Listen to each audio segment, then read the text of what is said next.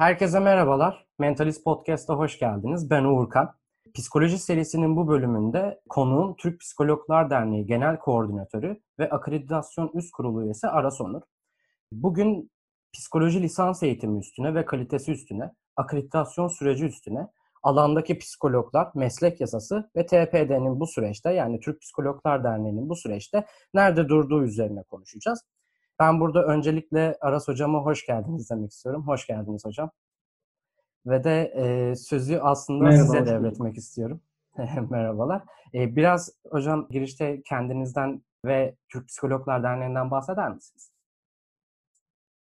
Tabii. E, Türk Psikologlar Derneği 25 Ekim 1976'da bundan 44 sene önce kurulmuş bir sivil toplum kuruluşu. Bir meslek örgütü. Temelde bir mesleğin ve psikoloji biliminin gelişmesi ve desteklenmesi için faaliyet gösteren bir örgüt.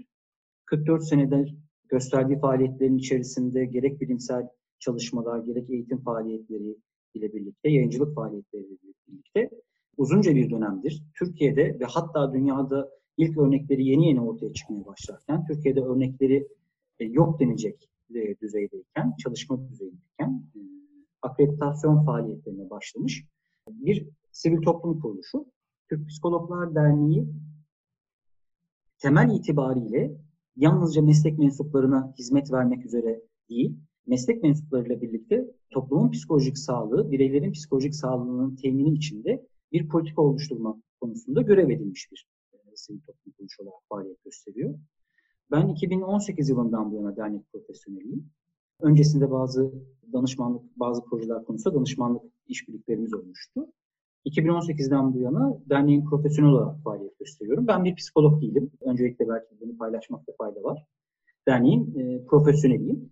Dolayısıyla Türk Psikologlar Derneği genel merkezi ve şube yapılanmalarının içerisindeki temelde idari ve yönetsel faaliyetleri ben ve çalışma arkadaşlarım birlikte yürütüyoruz. Evet zaten e, Türk Psikologlar Derneği'nin de aktif olduğu süreci bu yaz açık öğretim konusunda gayet gördük. Hani sadece alandaki insanlar değil aslında hani bu aktifliğiyle ve de çok güzel adımlar atmasıyla deneyimlemiş olduk. Herkes görmüş oldu. Sadece biz değil yani hani çok uzun bir süre gündem olmasıyla ve bu süreci güzel yönetmesiyle aslında açık öğretim yanlışı olduğuna hep beraber açık öğretimin bir yanlış olduğuna ya hem fikir olmuş olduk ve bunu çok güzel anlatabildik derdimizi. E, bu çok güzel bir işti. Ve de hani e, son 2-3 senedir öğrenciye yaklaşımı açısından da yani öncesinde de başlamıştı bu ama özellikle son 2-3 senedir Türk Psikologlar Derneği'nin bu yayından anlayacağımız üzere hani öğrenciye yaklaşımı, bütün paydaşlara yaklaşımı artmaya başladı aslında. E, bu çok güzel gelişmeler bunlar. Ben şimdi öncelikle bazı dinleyiciler için psikoloji alanından olanlar da olmayanlar için de kolaylaştırıcı bazı verilerle başlayacağım ve e, bu veriler sonrasında sözü yine e, Aras hocama devredeceğim. Türkiye'deki lisans verileriyle ilgili ilk başta e, konuşacağım. E, Türkiye'de psikoloji bölümü olan üniversite sayısı YÖK istatistik verilerine göre 156. Yani aktif olarak 156 oldu. Yani birkaç gün önce baktım en son yayına hazırlanırken 156 olduğunu gördüm. Ve de 2019-2020 yılında psikoloji bölümüne yerleşen öğrenci sayısı 8409. Tercih eden öğrenci sayısı ise 111 bin. Yani burada talebin bir hayli yüksek olduğunu görüyoruz. E, bu da YÖK Atlas'tan aldığım e, 2019 verileri. Sonra YÖK istatistiğe geri döndüğümüzde 2014 yılında psikoloji öğrencisi sayısı 15 bine yaklaşık. 2019-2020 yılına geldiğimizde sayının 34 bine yaklaştığını görüyoruz. Yani iki buçuk katına çıkmış. Öğretim elemanı sayısı ise 2014 yılında 926 iken 2020 yılında 1408. Yani burada öğretim elemanı sayısı bir buçuk kat artmış aslında. Bir buçuk katına çıkmış diyelim. Yani burada aslında öğretim görevlilerinin üzerindeki yükten de e, bahsetmek gerekir. Altını çizmek gerekir bunun. Yine aynı şekilde e, Nebi Sümer, Elif Helvacı ve Mine Mısırlısoy'un 2013 yılında yaptığı bir çalışmada sanıyorum bunu Türk Psikologlar Derneği'nden destek alarak da yapmışlar. Çünkü içinde bahsediyordular. 2011 yılına kadar psikolojiden mezun olan kişi sayısının 13 bin civarı olduğu söyleniliyor.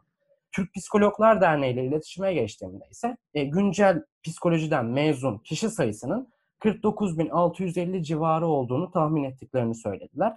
Yani güncel verilere baktığımızda ve şu anda kontenjanla alınan öğrencilere baktığımızda önümüzdeki 5-6 sene içerisinde psikoloji mezunu sayısının 100 bini bulacağını ve geçeceğini görmek e, mümkün.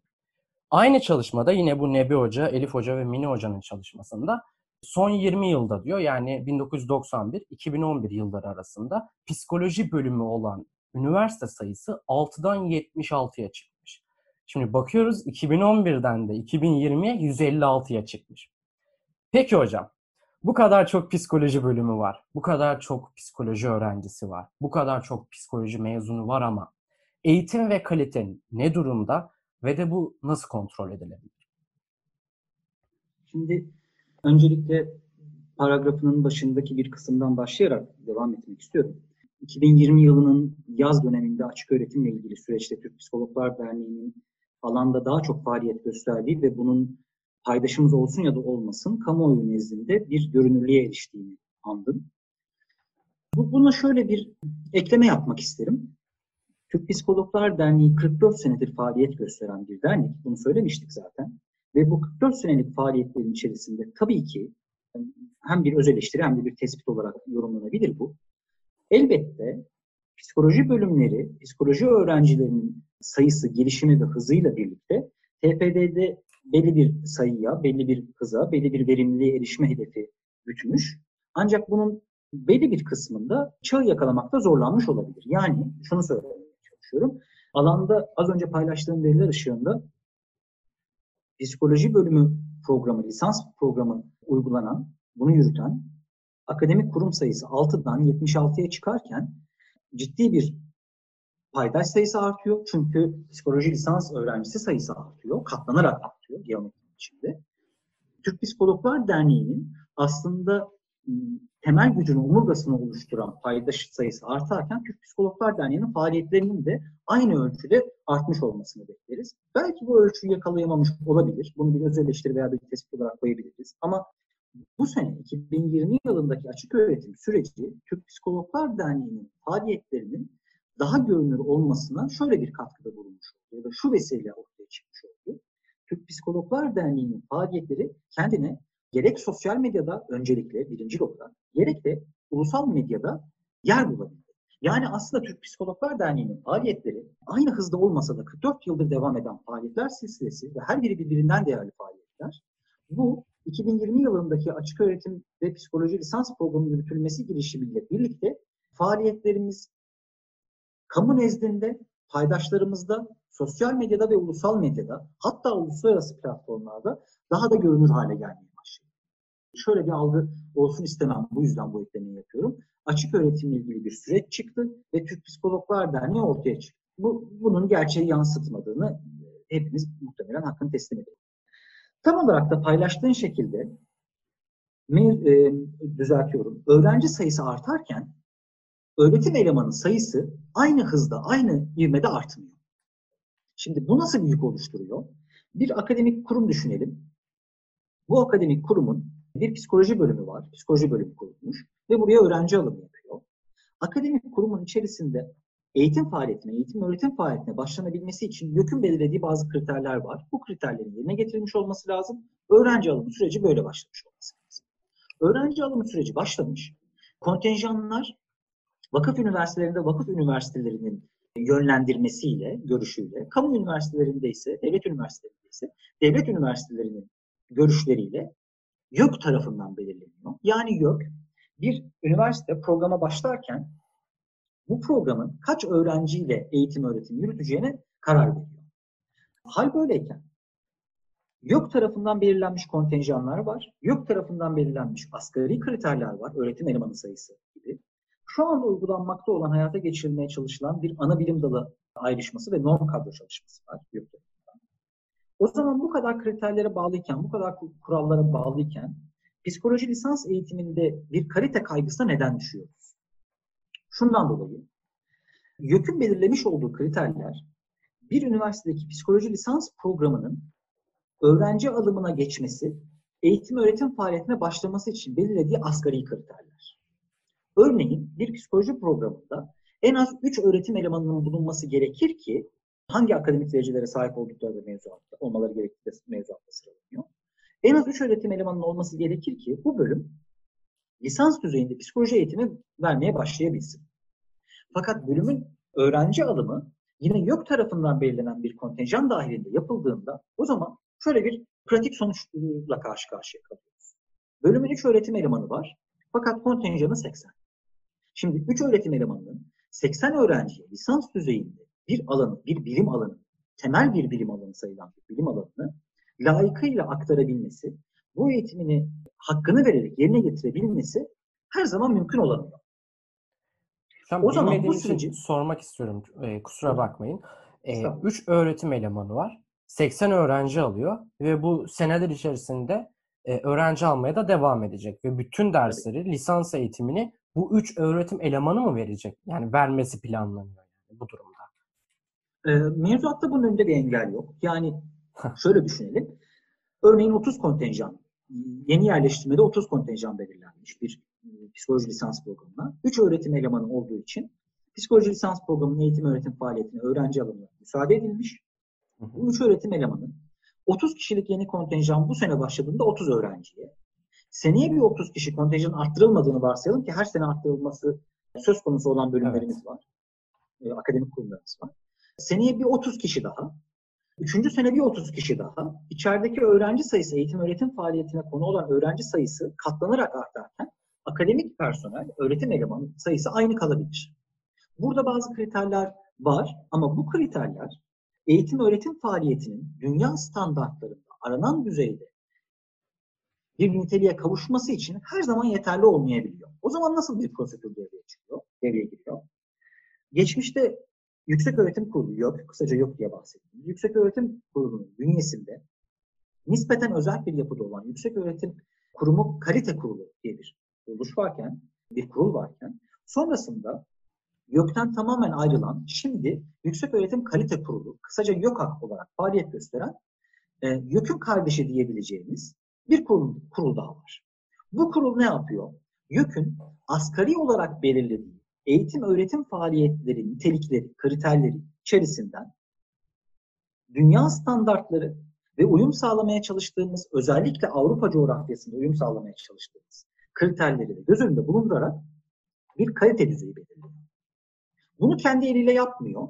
Bu faaliyetleri alanda faaliyet gösterecek, yetkinliğini ispat etmiş, şu ana kadar hepsi sivil toplum kuruluşu olan, yanlış hatırlamıyorsam bu yazı itibariyle 18 ayrı sivil toplum kuruluşuna, dernek ya da vakfa, kendi yetkisini delege ediyor. Diyor ki, hı. Ey Türk Psikologlar Derneği, bir lisans düzeyindeki psikoloji programının dünya standartları, Avrupa standartları ve objektif ölçütler kapsamında yeterince nitelikli, kaliteli bir eğitim verip vermediği konusunda akreditasyon yetkisi tanıyorum. Bu konuda değerlendirmeye tabi tutabilirsin kuruluşları. Ve psikoloji lisans programlarında da Türk Psikologlar Derneği'ni üniversiteler, akademik kurumlar bünyesindeki psikoloji lisans programlarının akreditasyonu konusunda yetkilendiriyor. Peki biz neye bakıyoruz? YÖK'ün belirlemiş olduğu bir kriter var. YÖKAK'ın bizden istediği bazı e, kriterler var. Onayladığı bazı kriterler var. YÖK'ün açıp da eğitim öğretim faaliyetine başlayabilirsin dediği bir üniversitenin psikoloji lisans programında yürütülen eğitim öğretim faaliyeti eğer YÖKAK'ın bizi yetkilendirmesiyle oluşturduğumuz bizim kriterlerimize, Türk Psikologlar Derneği kriterlerine uymuyorsa bu üniversitedeki eğitim öğretim faaliyeti kalitesizdir diyebilir miyiz? Hayır. Zımnen bunu da söyleyebiliriz. Çünkü akreditasyon faaliyeti tümüyle talebe başvuruya dayalı bir faaliyettir. Şimdi Yüksek Öğretim Kalite Kurulu'nun onayladığı, bizi yetkilendirdiği, bu yetkiye dayanarak bizim paydaşları da devreye sokarak, paydaşların da görüşlerini alarak ortak bir çalışmayla, konsensüsle belirlediğimiz ölçütlerimiz var. 10 temel ölçüt var. Bu 10 temel ölçütü bütün lisans düzeyindeki psikoloji programlarının karşılamasını hedefleriz, isteriz, arzu ederiz. Türkiye'de 150 değil, 350 ayrı lisans programı, psikoloji lisans programı yürütülüyor olsa da 350'sinin de bizim bu kriterleri karşılamasını hedeflememiz, arzu etmemiz gerekir. Bunun gerçekçi olmadığı, hayatın doğal akışına aykırı olduğu belli. Peki bu kriterleri karşılayıp da akredite olmayan kuruluşlarda var mıdır? Evet tabii ki olabilir. Az önce cümlenin başında söylediğim üzere akreditasyon faaliyeti tümüyle talebe, başvuruya dayalı bir faaliyet. Dolayısıyla biz bir kuruluşun, bir akademik kuruluşun psikoloji lisans programı faaliyetini akredite ederken kuruluşun bize başvuruda bulunması ön koşulunu aramak zorundayız. Talebe bağlı olmayan akreditasyon faaliyeti diye bir faaliyet Türkiye'de şu anda mevcut değil. Yasal olarak bunun önünde bir engel yok. Yani siz örneğin Türk Psikologlar Derneği, köklü bir üniversitenin akreditasyon başvurusunda e, süre olarak herhangi bir engele takılmayan bir üniversitenin psikoloji lisans programı faaliyetlerini şeffaflık kamuoyunu bilgilendirme faaliyetleri kapsamında internet sitesinde yayınladıkları yayınladığı veriler üzerinden değerlendirmeyi alabilir mi? Yasal olarak bunun önünde bir engel yok. Ama pratik olarak bir engel var. Çünkü akreditasyon faaliyetlerinin temel olarak dayandığı nokta kurumun topyekun yani öğrencinin ders almaya başladığı günden mezun olduktan sonrasında da almış olduğu bütün o eğitim ve eğitim öğretim faaliyetinin çıktılarını kapsıyor. Bunlar her zaman kamuoyuna açıklanabilecek, bir veriye dönüştürülebilecek, paragraf halinde yazıya dönüştürülebilecek faaliyetler ya da çıktılar olmayabilir. Bazı faaliyetleri yerinde görmemiz, yerinde denetlememiz, değerlendirmemiz gerekiyor. Dolayısıyla yasal olarak engel olmamakla birlikte pratik olarak mümkün değil. Hal böyle olunca nereye geliyoruz? Akredite olan bölümlerle akredite olmayan bölümlerin mezunlarının kategorik olarak birbirlerinden farklı farklı hak ve yetkinliklere sahip olup olmaması gündeme E, hocam e, burada araya giriyorum. Şunu belirtmekte de fayda var. Sizin sitenizden aldığım bilgilerle tabii ki de. Türk Psikologlar Derneği'nin sitesinden de hani açıp görebileceğiniz üzere zaten bu yayında konuşulan bütün kaynakları paylaşacağım da e, blogda. Şu anda 11 akredite kuruluş var. Boğaziçi'nin ise 2019 yılında sona ermiş ama ilk akredite olan kuruluş da Boğaziçi. Ve de onu da dahil ettiğimizde 12 diyebiliriz belki. Hani şimdiye kadar bu süreçten geçmiş kuruluş sayısı en azından. Boğaziçi'ni İstanbul Üniversitesi, ODTÜ ve Bilgi Üniversiteleri takip etmiş akredite konusunda. Şu anda da diğer üniversiteler de var. Yani şunu sormak istiyorum. Yani bu akredite belli ki önemli bir şey. Çünkü ODTÜ, Boğaziçi, İstanbul Üniversitesi, Bilgi Üniversitesi, Başkent, Hacettepe gibi üniversiteler akredite olmuşlar. Size gelip olmak istemişler. Hani yani bizi değerlendirin ve bu süreçten geçirin demişler. Bu madem bu kadar önemli bir şey, şu insanın aklına geliyor. Neden bu kadar az başvuru var? Hani eğer hani başvuru olmuş olsa yani size tabii ki bu noktadaki sorum da bu. Hani ne kadar başvuru var? Geçemeyen var mı bu henüz e, akredite sürecini? Ve de e, az olmasının sebebi ne? Ben aslında hani bunu merak ediyorum. Şimdi Bugüne kadar bize akreditasyon başvurusunda bulunmuş ve akredite edilemez kararı verilmiş herhangi bir lisans programı yok. Ama gönlünden geçirmiş de akreditasyon kriterlerini karşılayamayacağını düşündüğü için bu süreci başlatamamış kurumlar olduğunu biliyoruz. Yani akredite olamazsın yanıtı almamış ama başvuruda bulunma sürecini başlatmamış. Akreditasyon değerlendirme sürecinin olumsuz sonuçlanacağı kanaatiyle başvurudan imtina etmiş kurumlar olduğunu biliyoruz. Peki bu bugüne kadar akredite edilmiş olan 12 bölüm, halen akreditasyonu süresi devam eden 11 psikoloji lisans programı arasında toplamda yanlış hatırlamıyorsam az önce bahsettiğim şu anda 156 program var dedik. Bunlar evet. içerisine Kuzey Kıbrıs'taki üniversitelerimiz dahil mi bilmiyorum. Yani bizim yetkimiz şu, YÖKAK'ın bize tanımış olduğu yetki. ÖSYM tarafından yapılan merkezi yerleştirme sınavıyla birlikte yerleştirme yapılabilen üniversitelerin psikoloji lisans programlarını YÖKAK'a bildirmek üzere akredite edebiliriz. Çok pardon. Ya bu noktada elbette hani kapsamınız daha geniş, bu konuda yetkinsiniz ve de hani zaten değerlendirme ya beni yani bir kurulum, bir kuruluş zorunda olmamasına rağmen Türk Psikologlar Derneği'ne gelip beni değerlendir ve ben buna hani e, layıksam akredite olmaya beni bundan geçir diye geliyor ve hani bunun mali bir boyutu da var aslında. Hani bunu da göze alarak geliyor. Bu çok değerli bir şey. Ama burada hani şu noktayı gerçekten merak ediyorum. Yani neden bu kadar az kuruluş başvuruyor? Yani e, belki hani konuyu oraya getirecektiniz ama hani şeyde örnek veriyorum ya çok güzel üniversiteler var gerçekten. Hani bu sizin de belirttiğiniz gibi altını çizmek lazım. Akreditasyona başvurmadı diye yeterli değil anlamına gelmiyor. Şimdiye kadar başvurmamış demek aslında sadece üniversiteler için. Yani örnek hani örnek vermekten çekinmem herhalde şu anda burada. Çünkü yeterliliklerini öveceğim. Ya Bilkent gibi, Kadir Has gibi veya Sabancı gibi psikoloji bölümü olan üniversiteler de var aslında. Ya hani Bunları da dahil ettiğimizde çok fazla 156 dedik burada hem vakıf hem devlet üniversitesi neden akreditasyona başvurmuyorlar aslında? Hani bunu merak ediyorum. Burada birkaç etken ön plana çıkıyor diye tahmin ediyoruz. Birincisi akreditasyon kriterlerimizin başında şu var. Daha önce mezun vermiş olmak gerekiyor. Dolayısıyla bugün kurulmuş olan bir bölüm, bugün faaliyete geçmiş olan bir e, psikoloji lisans programı yarın akreditasyon başvurusu bulunamaz. Öncelikle 4 yıllık eğitimi tamamlamış ve ilk mezunlarını vermiş olması lazım. Yani mantıken özellikle dil hazırlığı olan bölümleri hesaba katacak olursa, programları hesaba katacak olursa asgari 6 senelik bir süreden bahsediyoruz kuruluştan sonra. İlk eğitim süreci e, başladıktan sonra, ilk öğrenci alımından sonra. Dolayısıyla son 5 ila 6 yılda kurulmuş olan, öğrenci alımına başlamış olan psikoloji lisans programının bulunduğu üniversiteleri öncelikle bir kenara koyalım. Zaten bunlar tarih itibariyle şu anda başvuru kriterini karşılıyor. Buna rağmen hala elimizde ciddi sayıda üniversite var. Bunlar içerisinden niye bugüne kadar 12'si ki almış olduğumuz son iki başvuruyla birlikte e, yani şu anda değerlendirmede olan yeni katılacak olacağını tahmin ettiğimiz, bugüne kadar hiç akreditasyon sürecine e, girmemiş olan iki üniversite daha var. Toplamda 14 üniversitenin hala toplamdaki üniversite akademik kurum son 6 yıldan önce kurulmuş olan akademik kurumlar arasındaki sayısı oldukça az. Burada yine kriterlerimizle bir etken olarak karşı karşıya.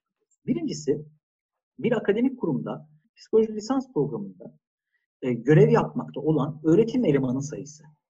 Bu öğretim elemanlarının lisans, doktora dereceleri, kaç yıldır bu öğretim kadrosunda bu kurumda çalıştıkları, üniversitelerin vermiş oldukları, bu lisans programlarının vermiş oldukları eğitimin çıktılarının nasıl ortaya konduğu, zorunlu dersleri, seçmeli dersleri, bu zorunlu ve seçmeli derslerin psikolojinin temel alt alanlarıyla olan bağları, bunları karşılayıp karşılamadıkları, psikoloji eğitimini destekleyecek yan alanları karşılayıp karşılamadıkları gibi kriterlerimiz var. Şimdi bu bizim aradığımız akreditasyon kriterini ne yazık ki karşılamıyor. Çünkü kurumun akademik anlamda da yalnızca ders verme değil, akademik araştırmalar anlamında desteklenebilmesi gibi kriterlerimiz var. Laboratuvara sahip olup olmama gibi kriterlerimiz var. Dolayısıyla bir kurumun akreditasyon sürecine başvurabilmesi bile başlı başına önce o kriterleri karşıladığına dair bir inanç gerektiriyor. Evet, evet, evet tabii ki. Ee, aslında e, bunları belirtmeniz yani kalite için şöyle dünya standartlarında ve Avrupa standartlarında eğitim verebiliyor muyuz? Aslında bunu denetlemek için hani bu şekilde Türkiye'deki üniversiteler bu yetkinliklere sahip mi? Bununla ilgili e, bir süreç geliştiği için e, bunlar önemli faktörlerde. Bahsettiklerinizin hepsi çok önemli ve de e, aslında şu da bize bir fikir veriyor. Yani bence üniversiteler bunlarda eksik olduğundan endişelenip başvurmuyorsa bu da aslında bize bir fikir veriyordu. Yani burada e, yani tabii ki yani şu andaki sizin artı 2 dediğinizde 14'e varmış oluyoruz. Hani akredite akrediteye tabi tutulacak kurum sayısına. Fakat elimizde 156 tane kurum var. Hani bunların içerisinden kaçının sizin dediğiniz gibi düşündüğünü, kaçının şey yaptığını bilmiyoruz henüz.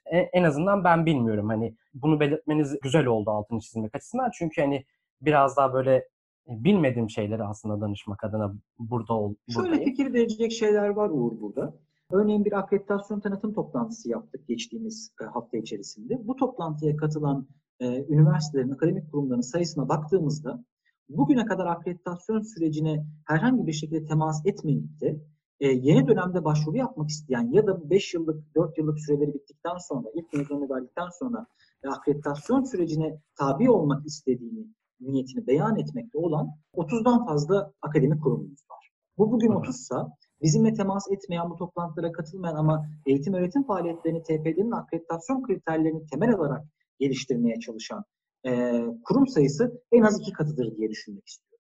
Bu da gayet güzel bir fikir veriyor aslında. Evet, umut verici en azından ve de adımlar atıldığını gösteriyor bu noktada. Ya bu noktada ben hani kendim de yeni bir psikoloji mezunu olduğum için gördüğüm bazı noktalardan bahsedebilirim. Neden önemli olduğunu yönelik. E, biz psikoloji öğrencisiyiz. Yani şöyle fizik, kimya, biyoloji veya mühendislik gibi laba girdiğimizde çalışabileceğimiz malzemeleri bulamıyoruz. Çünkü bizim işimiz insan ve dinamik olarak değişen bir varlık. Dolayısıyla bizim e, lisans eğitimi görürken araştırma deneyimi olarak veya klinik deneyimi olarak bir şekilde bir yerlerde staj yapmamız gerekiyor. Bu bazı üniversitelerde mezuniyetten önceki gereklilik ve ODTÜ'de ben ODTÜ mezunuyum bir gereklilikti. Fakat e, şunu düşündüğümüzde ben hani yayından önce arkadaşlarımla oturup böyle biraz tabii ki farklı üniversitelerden arkadaşlarımla beyin fırtınası yaptık. Kaç tane üniversitede psikoloji laboratuvarı vardır diye düşündük. Biz 18 tane sayabildik. Hani bir tane de olsa 6 tane de olsa 18 sayabildik. Düşünemediklerimizle, ulaşamadıklarımızda 30 olduğunu varsayalım dedik. İyi hani bizimce ilk 30 üniversiteyi sıraladık. Fakat 34 bin öğrenci var. Yani 34 bin öğrencinin staj yapabileceği laboratuvar sayısı kaçtı? Klinik alanına yönelmek istiyor diyelim. E bu da sınırlı çünkü şeyi biliyorum son yıllarda insanlar staj yapmak için para vermeye başladı. Yani belli kurumlar 2000, 3000 lira para alarak yani şu hem çalıştırıyor yani çalıştırıyor derken sana deneyim satıyor gibi. Bak deneyim elde etmek istiyorsan bu gibi. Ve de bir takım hani kitaplar veriyorlar. Onların tabii kalitelerinin nedir nasıldır ben bilmiyorum. Sadece çok fazla insanın 2-3 bin liralık staj parası verdiğini ben biliyorum. Buradan konuyu aslında biraz da şeye bağlayabiliriz. Hani çok büyük bir konumuz var. Zamanımızda biraz kısıtlanmaya başladı. E, meslek yasası konusuna bağlayacak olursak ben şimdi hocam yine elimde bir takım veriler var. Bunları e, kısa bir şekilde dinleyiciye de fikir vermesi açısından paylaşacağım. Sonrasında sözü yine size devretmek istiyorum. Peki okuduk, mezun olduk. Sonrasında ne yapacağız? E, baktığımızda Sağlık Bakanlığı'nın son 6 yılın atama verilerine baktığımızda atanan psikolog sayısı ortalaması 340. Bu en yüksek 2019 yılında 614, en düşük 2017 yılında 104. Ve de 156 üniversitedeki öğretim görevlisi sayısı 1408. Bunu zaten daha önce belirtmiştik. Adalet Bakanlığı'nda çalışan insanlarla da iletişime geçtiğimde işte alandaki e, meslek çalışanlarıyla net bir veri internette bulamadığım için çok yani Sağlık Bakanlığı'na göre daha düşük alım yaptığını biliyoruz Adalet Bakanlığı'nın. Şimdi devlet bu noktada açık öğretimi açmak istiyorsa alanda ihtiyaç var demektir. Fakat atama sayılarını görüyoruz. Hani yıllık ortalama 340 son 6 yılın ortalaması. Ama mezun sayısı 5000, 6000, 7000 ya da 8000 diyelim. Yani, yani bundan sonra 8000 olacağına eminiz en azından. Ve de bunlar devlete yerleştiler. Pekala. Öğretim görevlisi sayısı zaten 1408 her sene ne kadar atanıyor olabilir? Yani ki tabii ki yüksek lisans doktora eğitimlerinden sonra bu insanlar öğretim görevlisi olacaklar da. Peki hocam bu noktada kalanlar ne yapıyor? İstihdam nedir? Yani bu alanda neler yapılır? Yani klinik açmaları mümkün müdür bu insanlara? Bunu sormak istiyorum size aslında. Sen paragrafına soruna başlarken şöyle girdin. Açık öğretim olsun veya olmasın psikoloji lisans programı kontenjanı sağlanıyorsa, artıyorsa o zaman alanda ihtiyaç var demektir varsayımıyla başladı. Artık bu son 15 ila 20 yıllık yüksek öğrenim politikasına baktığımızda paradigma böyle değil. Alanda ihtiyaç var. O yüzden biz e, lisans eğitimini tamamlamış mesleki eleman yetiştiriyoruz. Meslek uzmanı yetiştiriyoruz gibi bir paradigma yok. Artık bir arz talep dengesi üzerinden işliyor. Yani psikoloji programlarına ilgi var, teveccüh var. O zaman psikoloji programı açılabilir, yürütülebilir diye Dolayısıyla psikoloji lisans programları, diğer bütün lisans programları içinde farklı olduğunu zannetmiyorum. Ee, ama TPD Akreditasyon Üst Kurulu üyesi olarak bilgim dahil. Psikoloji lisans programlarına kontenjanın arttırılması, öğrenci alımının alanda ihtiyaç olup olmaması yani 4 yıllık süreden sonra mezuna ihtiyaç olup olmamasıyla doğrudan belki dolaylı olarak bile alakası yok. Şimdi buradan okuduğumuzda mezun oldu, psikoloji lisans programından mezun oldu, klinik açabilir mi? Ne yapacak bu insan? Sorunu böyle anladım. Şu anda psikoloji lisans programlarından mezun olan kişilerin mesleki tanımlarını ve ünvanlarını koruyan bir mesleki yasa yok. Meslek yasası yok. Yani adına psikologluk kanunu, psikologlar hakkında kanun, psikoloji mezunları hakkında kanun, psikologluk faaliyetleri kanunu diye konmuş bir mesleki düzenleme, çatı düzenleme yok. Yasa düzeyinde nasıl bir düzenleme var? Elimizde tek bir örnek var.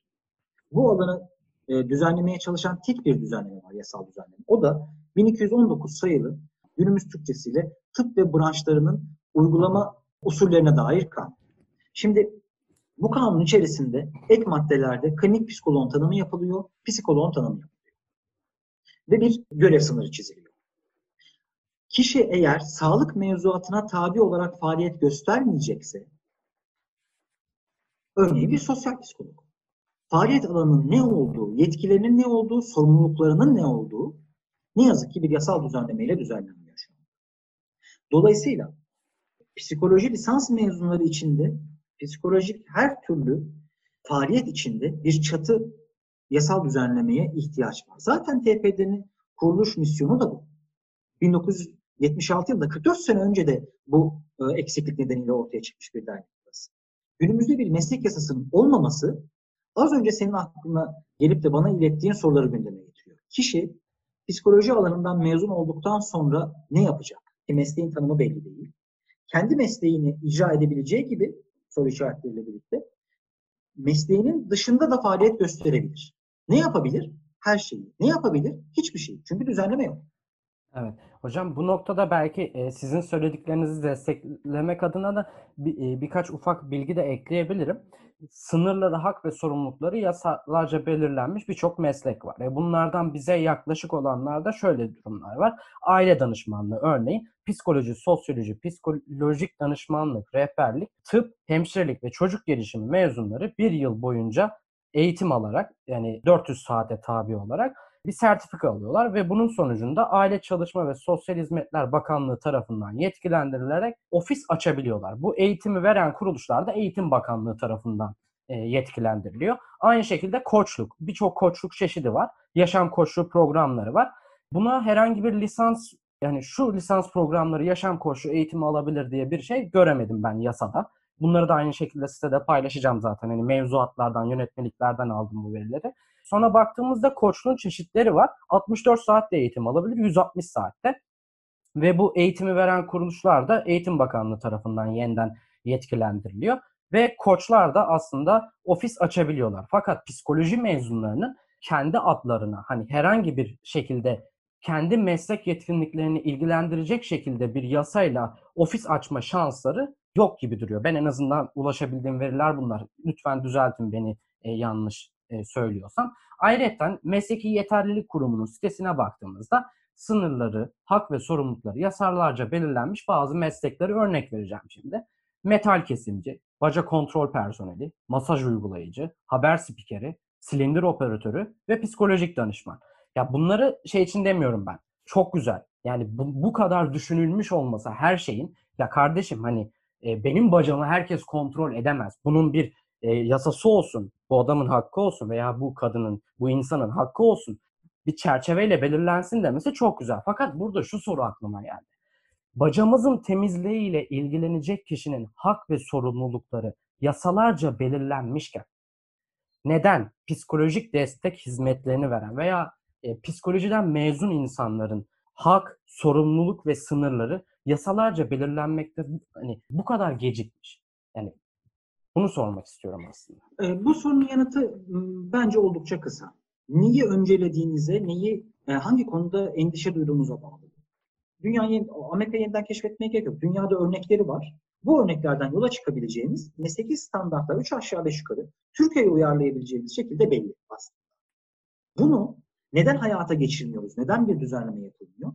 Ee, Türkiye'de yasal düzenlemeler o günün konju, o, o günkü konjonktüre, e, o günkü ekonomik koşullara, o günkü siyasi koşullara, o günkü eğitim politikalarına, uluslararası ilişkilere topyekün birbirinden kompartıman kompartıman ayıramayacağımız şekilde iç içe geçmiş vaziyette bir yumakla belirleniyor. Dolayısıyla bugüne kadar kanun koyucunun gerek siyasi otoritelerin 76'dan bu yana gerekse meclisin, kanun koyucu olarak meclisin psikoloji alanında bir meslek yasası çıkartma önceliği olmamış. Temel yanıtımız bu. Ne yazık ki olmamış. Defalarca masaya oturmuş olmasına rağmen, defalarca komisyonlara kadar getirilebilmiş olmasına rağmen kanun koyucu bu alanda irade göstermemiş.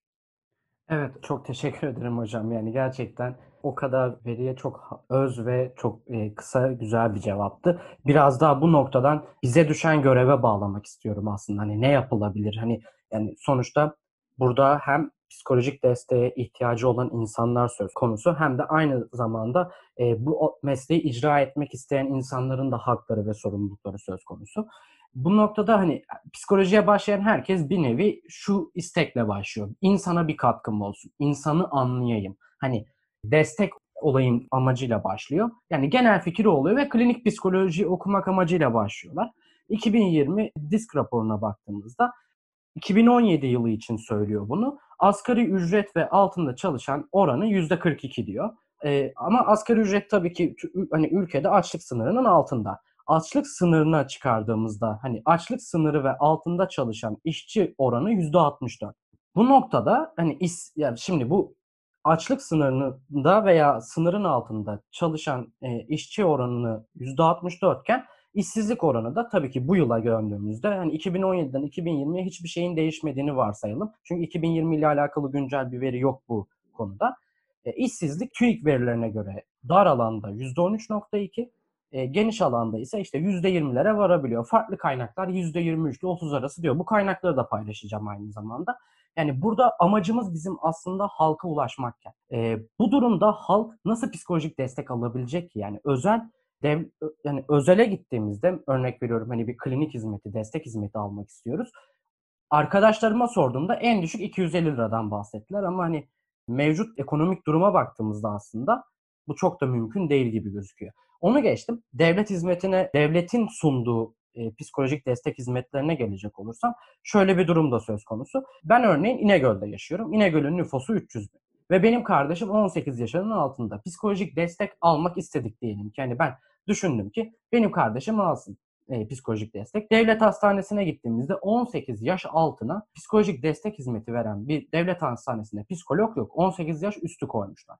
Bu durumda İnegöl'ün nüfusunun hani örnek veriyorum 300 bin ise 100 bini 18 yaş altı dediğimizde e, bakıyoruz 100 bin insana direkt devlet psikolojik destek hizmeti vermemiş oluyor. Hani ön, burada dediğiniz konuya yeniden gelebiliriz aslında. Öncelikle alakalı da olabilir bu. E, biraz daha toplamak adına da e, şöyle sorabilirim. Biz halka nasıl ulaşacağız hocam? Yani bu verilere baktığımızda, bu duruma baktığımızda bunu sormak istiyorum.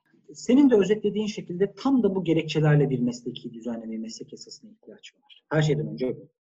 Bir meslek birliğinin, bir psikologlar birliğinin kurulması ve e, bölge odalarının ya da il odalarının oluşturulabilmesi, illerde, bölgelerde faaliyet gösteren psikologların, meslek mensuplarının faaliyetleri, sınırları, asgari koşullarının denetlenebilmesi ve hizmet götürülemeyen yerler var ise bu yerlerin hizmete kavuşturulabilmesinin koordinasyonu için bir meslek yasasına ihtiyaç var.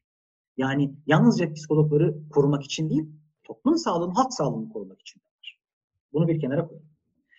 TPD 44 yıldır yürüttüğü faaliyetlerle birlikte bu yıl yine meslek yasasını gündeme getirebilmek için e, yanlış hatırlamıyorsam 1769 gönüllünün e, başvurusuyla şekillenmiş bir çalışma grubu. Bu çalışma grubu dünyadaki ve Türkiye'deki ihtiyaçları ve gelişmeleri takip ederek bir meslek yasası çalışması yapıyor. Bir eylem planı hazırladı. Bu eylem planının e, hayata geçirildiği paylaşıldı. Özellikle çevremizde psikologların bir meslek yasasının olmadığı ve psikolojik hizmetlere erişimde, halkın psikolojik hizmetlere erişiminde bir yasal düzenlemenin çok kısıtlı kaldığı, çatı bir düzenlemenin bulunmadığı konusunda her gördüğümüz kişiye bu aydınlatmayı aydınlatmada bulunma, sosyal medya üzerinden ve kendi etki alanımız altındaki her bireyi bu konuda bilinçlendirmek ve olması gereken kriterleri, dünya kriterlerini kendimize bir mihenk taşı kabul oradan bir kılavuz çizgisi çizerek bir algı yaratabilmek zannediyorum TPD ve TPD ile birlikte bu alanda faaliyet gösteren tüm paydaşların birincil görevi olmakla birlikte en büyük desteği olacaktır. Pekala hocam. Yani evet. Çok güzel. Benim e, bu noktada sona doğru aslında size bir program süresince oluşan bir sorun var. Bir de en sonda biz nasıl katkıda bulunabiliriz kısmıyla alakalı bir sorun olacak. Şöyle mesela siz başta bahsettiniz ki hani bu biz bir meslek örgütüyüz ama bize e, üye olmak zorunda değil insanlar. Hani yasalarca böyle belirlendiği için ve biz bu yüzden hani alandaki insanların e, ne kadar hani ne kadarının işsiz olduğunu ya da ne kadarının çalıştığını bilmiyoruz. Hani bu veriler elimizde yok dediniz. Bu noktada peki şu çalışmaları yapmayı hiç düşündünüz mü? Yani evet biz gelmiyoruz belki de bu hatadır. Bu hani bizim için de belki hatadır. Hani e, yani ot, oturduğumuz yerden eleştirmek çok kolay. Ben de bir sene öncesine kadar bunu yaptığımı söyleyebilirim. Lakin işin içine biraz girdiğimizde, biraz dinlediğimizde, biraz karşı tarafa söz verdiğimizde görüyoruz ki aslında hepimizin üstüne düşen görevler var. Fakat bu noktada mesela Türk Psikologlar Derneği alana inip ne bileyim Adalet Bakanlığı'na, Sağlık Bakanlığı'na, sivil toplum kuruluşlarına şunu soruyor mu? Ne ihtiyaç var? Bir ihtiyaç analizi çıkarıp devlete bunu devlete veya belirli kurumlara bunu sunmayı düşünüyor mu? Ya da buna yönelik adımlar atmayı planlıyor mu? Elbette bizim üstümüze düşen görevler var ve ben bunu e, yapma fırsatım olursa yapmak isterim ve bunu isteyecek birçok insan da biliyorum. Hani onların da bu meslek yasası ve çeşitli konularda yaraları var. Bunları biliyorum.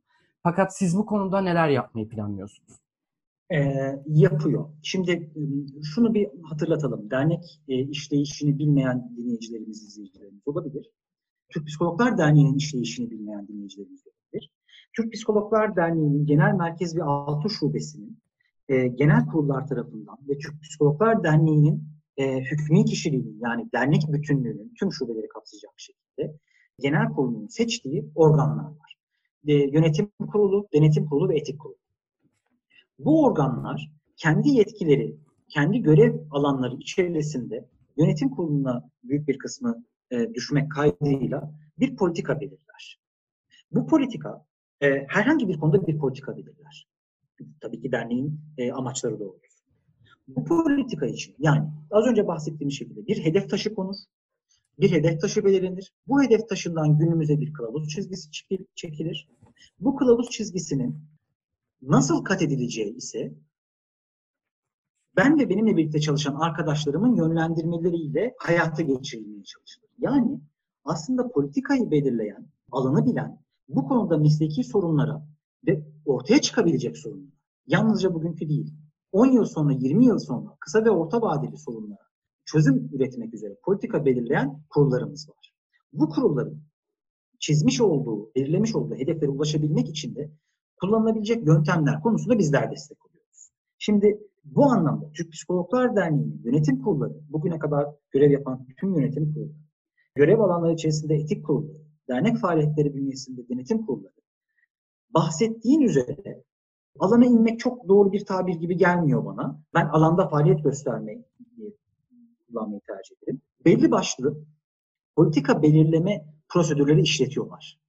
Hangileri gerçekçi, hangileri hayata geçirilebilir, bunlar hayata geçirilirken kullanılacak yöntemler, araçlar ne gibi. Dolayısıyla yalnızca kamu otoritesiyle değil, bakanlıklarla değil, paydaşlarla, e, alan dışı paydaşlarla, alanın içerisinde emekli olmuş kişilerle ya da yeni mezun olup da alana yeni katılan kişilerle bir konsensüs içerisinde zaten e, bu kararlar veriliyor. Burada sınırımız ne? Çoğunlukla e, TPD'nin maruz kaldığı eleştirilerden birisi şu. Bizim haberimiz yok ya da ne yapılıyor diye sosyal medya üzerinden çok geliyor. Burada biraz öz eleştiriye ihtiyacı var bu eleştiriyi yapanların. Çünkü dernek bulutsu bir organizma değil. Dernek kendi başına hareket edebilen bir organizma değil. Dernek bireylerin bir araya gelmesiyle hareket eden bir organizma. Yani dernek e, bir amacı yerine getirebilmek için, yasal tanımı da bu, bir amacı yerine getirebilmek için oluşturulmuş insan birlikleri. Şimdi sen o dernekte olmazsan dernek yok ki. Kendi kendine hareket edip kendi kendine karar verebilecek bir mekanizma değil burası. İçerisinde insan olduğunda dernek dernek. Dolayısıyla ne yapabiliriz soruna da belki bir aradığın yanıt belki bu olmayabilir ama doğrudan vermeye çalıştığım net yanıt şu aslında. TPD'ye üye olarak ya da gönüllü olarak bir şekilde TPD'nin içerisinde bir paydaş olarak yer alabilmek zaten işin birinci noktası, çıkar noktası. Çünkü TPD'ye insan geldiğinde, TPD'ye lisans mezunu geldiğinde, TPD'ye asil üyelerle birlikte fahri üyeler geldiğinde TPD bir e, güç kazanıp da ivme kat edebilir. Bugün yaklaşık 7 bin üyesi var. Bunun 4800 küsürü asil üye kalanı fahri üyelerimizle oluşuyor. Psikoloji lisans öğrencilerimiz de fahri üye olabilirler. Bu 4000 e, asil üyeden 4800 asil üyeden 4700'ü dernekte olmasalar kalan 100 kişiyle derneğin adı istediği kadar Türk Psikologlar Derneği olsun. Etkinliğimiz, yeterliğimiz, ulaşabilirliğimiz Mümkün olmaz. Dolayısıyla 4800 yerine 44.800 üyeli bir dernek çok daha güçlü, çok daha fazla ses, ses getirebilir. Etki alanı çok daha kuvvetli bir e, kuruluş haline gelir. E, ilk nokta tabii ki üyelik kişisel bir karar. Yani başka gerekçelerle de üye olmak istemeyenler çıkabilir. Ama üye olarak ya da olmayarak TPD'nin içerisinde değiştirmek istenilen bir şey varsa değiştirmek için, savunulmak istenilen bir şey varsa buna destek olabilmek için öncelikle rol almak icap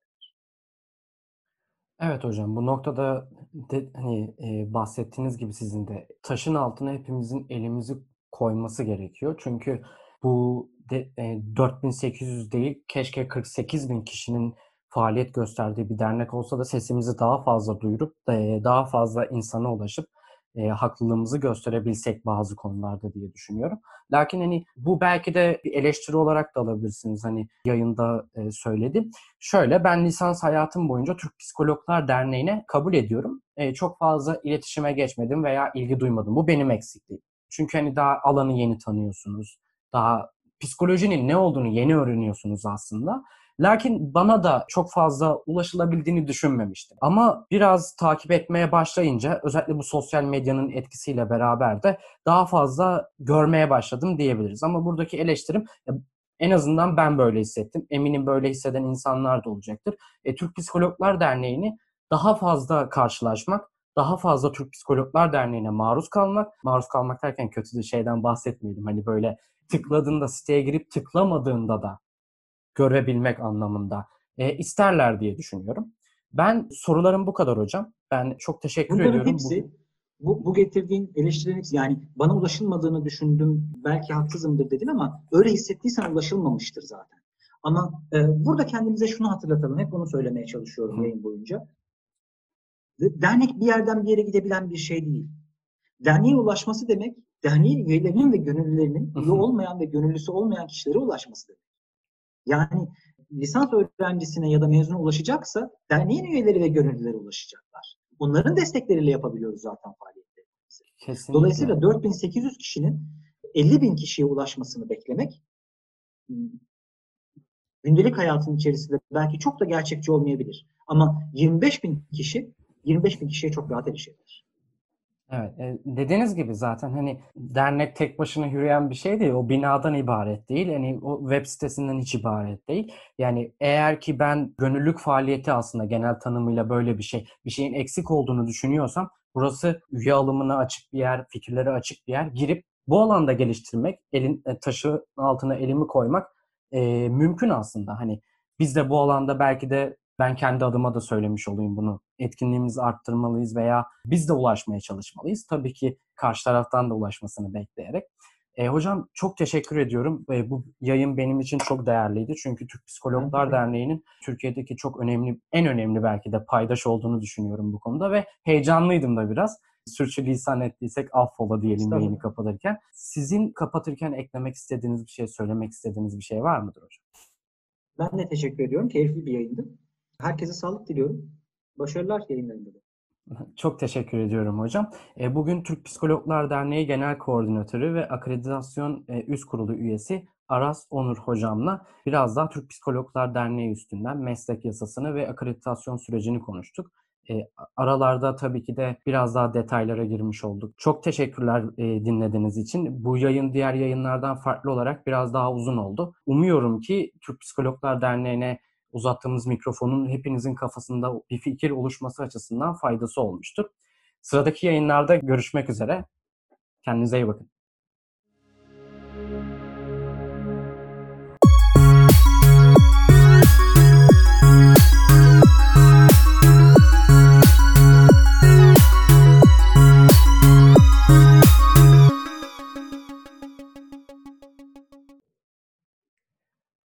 Herkese merhabalar. Mentalist Podcast'a